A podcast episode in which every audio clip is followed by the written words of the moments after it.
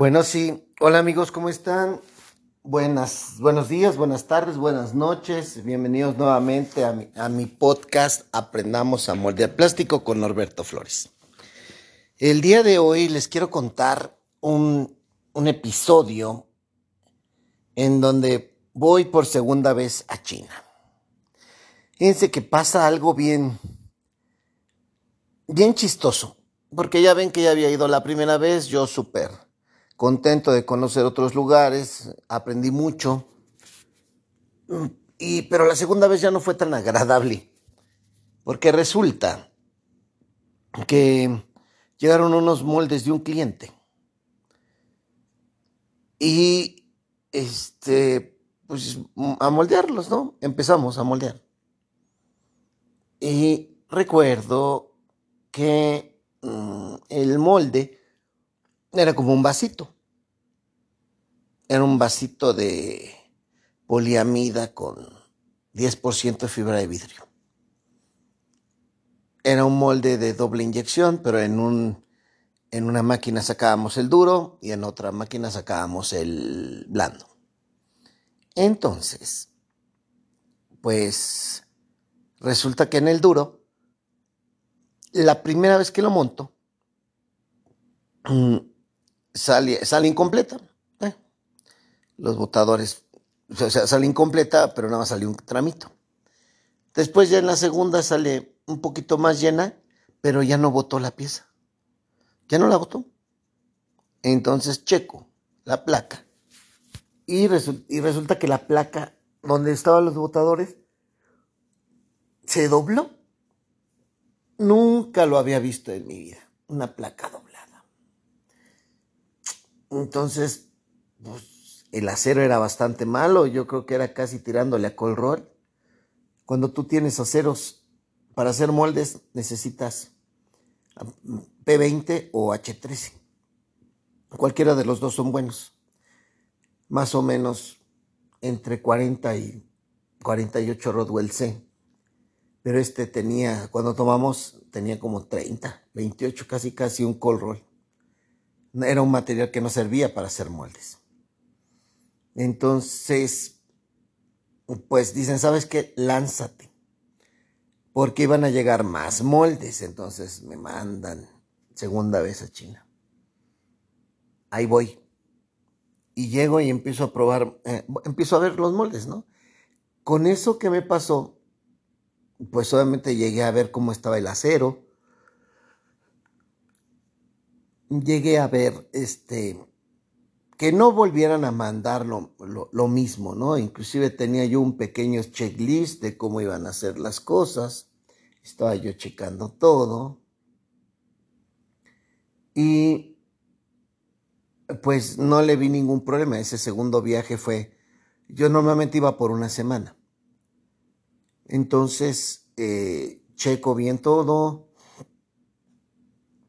checo, este, las piezas estaban pidiendo jasco, eh, checo que efectivamente estén los jascos, checo todo, o sea que todo fuera de la mejor calidad, ¿no? De lo que habíamos mandado. Y no eran moldes muy grandes, eran moldes hasta dos toneladas, no, hasta tonelada y media y eh, eran muchos moldes pequeñitos, entre 100 y 300 kilos. Entonces, pues, me acuerdo que aquella ocasión liberé como cinco moldecitos. Y mm, pues los vi y no hubo ningún problema. Pero cuando llegan a México, otra vez empiezo con broncas. Y ya no era normal. O sea, dije, no puede ser posible si allá, o sea, yo vi todo y empiezo a desarmar los moldes y resulta que me habían cambiado todas las piezas. Me lo cambiaron. Los botadores ya no eran jasco. Bueno, ahí decían jasco, pero eran jasco chinos. Eh, las placas de los moldes eran diferentes. Y me acuerdo cómo me dio coraje. Ya no puede ser posible. O sea, no puede ser posible que me lo hayan hecho y ya se imaginarán lo que pasó, ¿no? Con el, pues llego y ya mi jefe me empieza a decir que qué pasó, pues entonces a qué fui.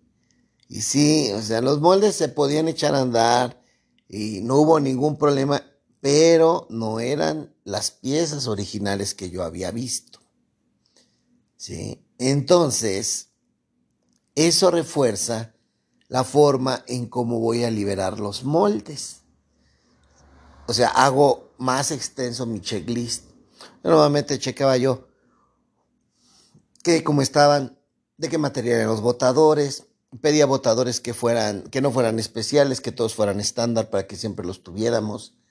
Pero con esto empecé a aplicar eh, ya determinada, o sea, los moldes se tenían que hacer con determinada, con determinadas piezas, ¿no? Ya fue a Hasco, ya fue a Cimentip, ya fuera eh, metales a partir de tal a tal, con tanta dureza, y todo tenían que estarlo comprobando, ¿no? Por aquel entonces era 2006, 2007. No teníamos lo que tenemos hoy. Eh, todavía también los chinitos fallaban bastante en las cosas.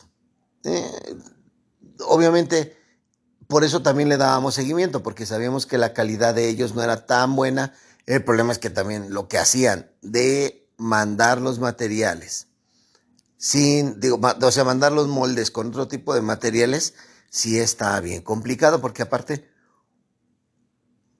pues no lo podías adivinar ya hasta que lo, lo tenías ahí en la compañía.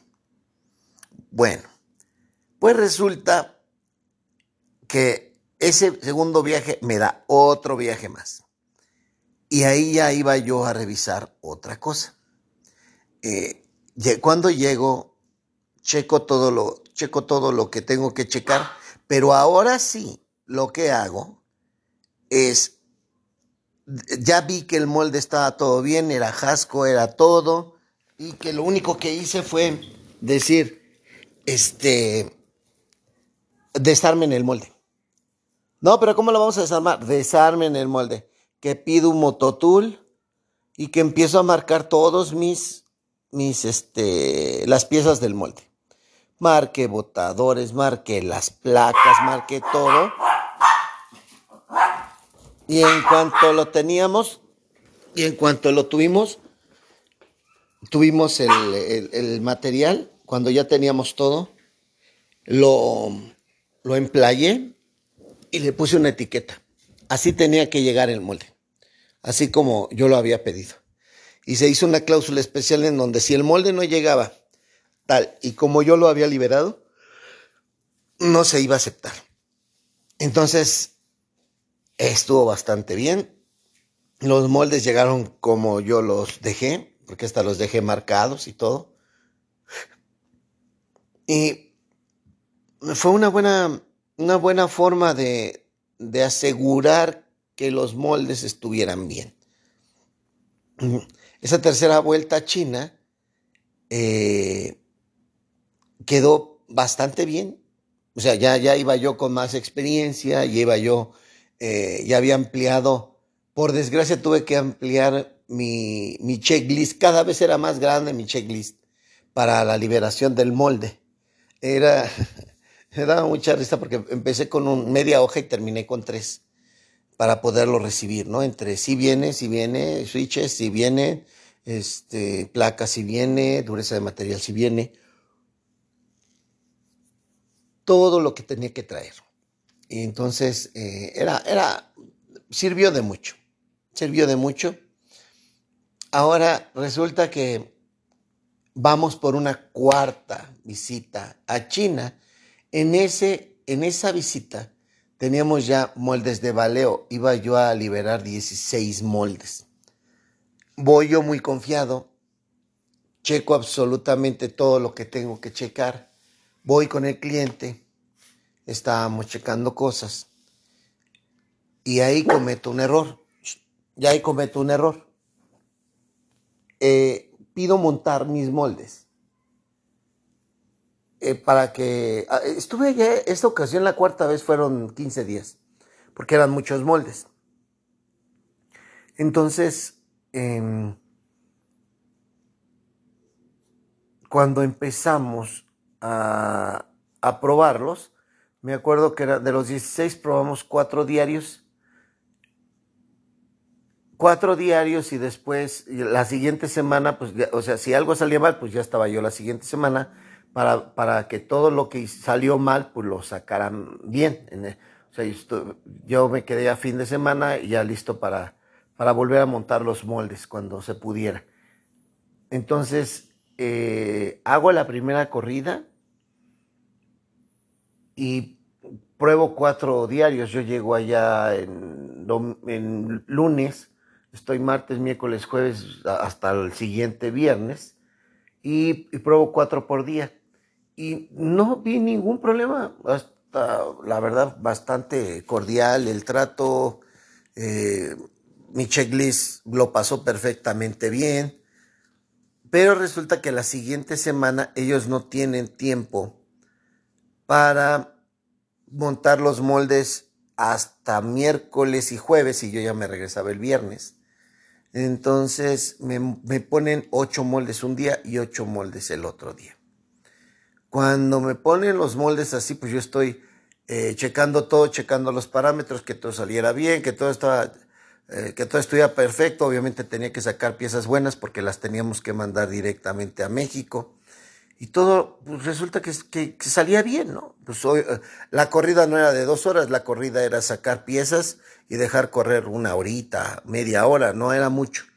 Solamente para, hasta que viéramos que, que los moldes no tenían rebaba, que no tenían ningún problema de sello, que no tenía nada de eso. Eh, ya termino de probarlos, regreso a México nuevamente y cuando llegan a probarlos, eh, los, los dimensionales todo estaba bien pero empezamos a probarlos y tuvimos el problema de... Entonces, pongo los moldes, sobre todo los chicos, eh, los de, en máquinas de, ciento, de 80, 120, 200. Pongo todos los moldes ahí. Y resulta que eh, conectan el agua y empiezan a salir empieza a salir agua de los moldes. No puede ser. Ese fue el error. Corrí tantos moldes al mismo tiempo. En la primera vez no supe si tenían agua, porque como fue muy rápido, pues checo algunas cosas y el segundo tryout es la siguiente semana y me suben todos al mismo tiempo y no me doy cuenta que no tienen agua. Entonces, no fue muy o sea, no fue grave. No fue grave porque al final de cuentas solamente les hacían falta orins. Pero sí me hicieron pasar un coraje porque lo mismo, ¿no? Ahora hay que checar. Imagínense, primero, o sea, tuve que checar que el acero. Después tuve que hacer que me desensamblaran todo el molde para poderlo marcar. Ahora tenía que pedir que me desensamblaran todo el molde para checar si estaban bien los orins. O sea, era, era mortal trabajar con ellos. Cuando normalmente yo no hacía eso con moldes de Estados Unidos o de Canadá. Ya tenía muchos años, ¿no? Ellos tienen muchos años. Lo cual ya no pasa el día de hoy también, ¿no? O sea, hoy no pasa. Hoy no pasa eso. Pero eh, en aquel entonces sí me dio fuerte dolor de cabeza porque yo no podía concebir que estos cuates o sea, fallaran tanto y sobre todo lo que no podía concebir es no haberlo checado. Sino que decía, no, bueno, pues ya ni modo. No fue tan grave el asunto, vuelvo a repetirles, pero sí volver a abrir todo y poner orange y todo eso, así como que bueno. Pero fue una buena, una buena opción. Y esta fue la, la cuarta visita a China. Tú, ya tuve oportunidad de ir dos o tres veces más, pero de, de hecho, ya cuando me decían, tienes que ir a China, yo ya no quería. Así como que la las primeras dos veces, tres veces, bastante agradable, pero ya después ya no, ya no es lo mismo, ya no. Eh, dices, no, ya prefiero quedarme aquí en mi casita porque los viajes eran desde que salías de tu casa hasta que llegabas al hotel en Ningbo, en Ninhai o en Shanghai, eran hasta 27 horas, ¿no? Entonces, pues sí estaba medio complicado. Pero estos viajes, la verdad, sí me ilustraron mucho. sobre todo a nivel eh, de liberar moldes. Me gustaba mucho. Bueno, pues con esto terminamos el capítulo. Una disculpa por los ladridos de mis perros. No aquí están conmigo. No los puedo, no los puedo callar.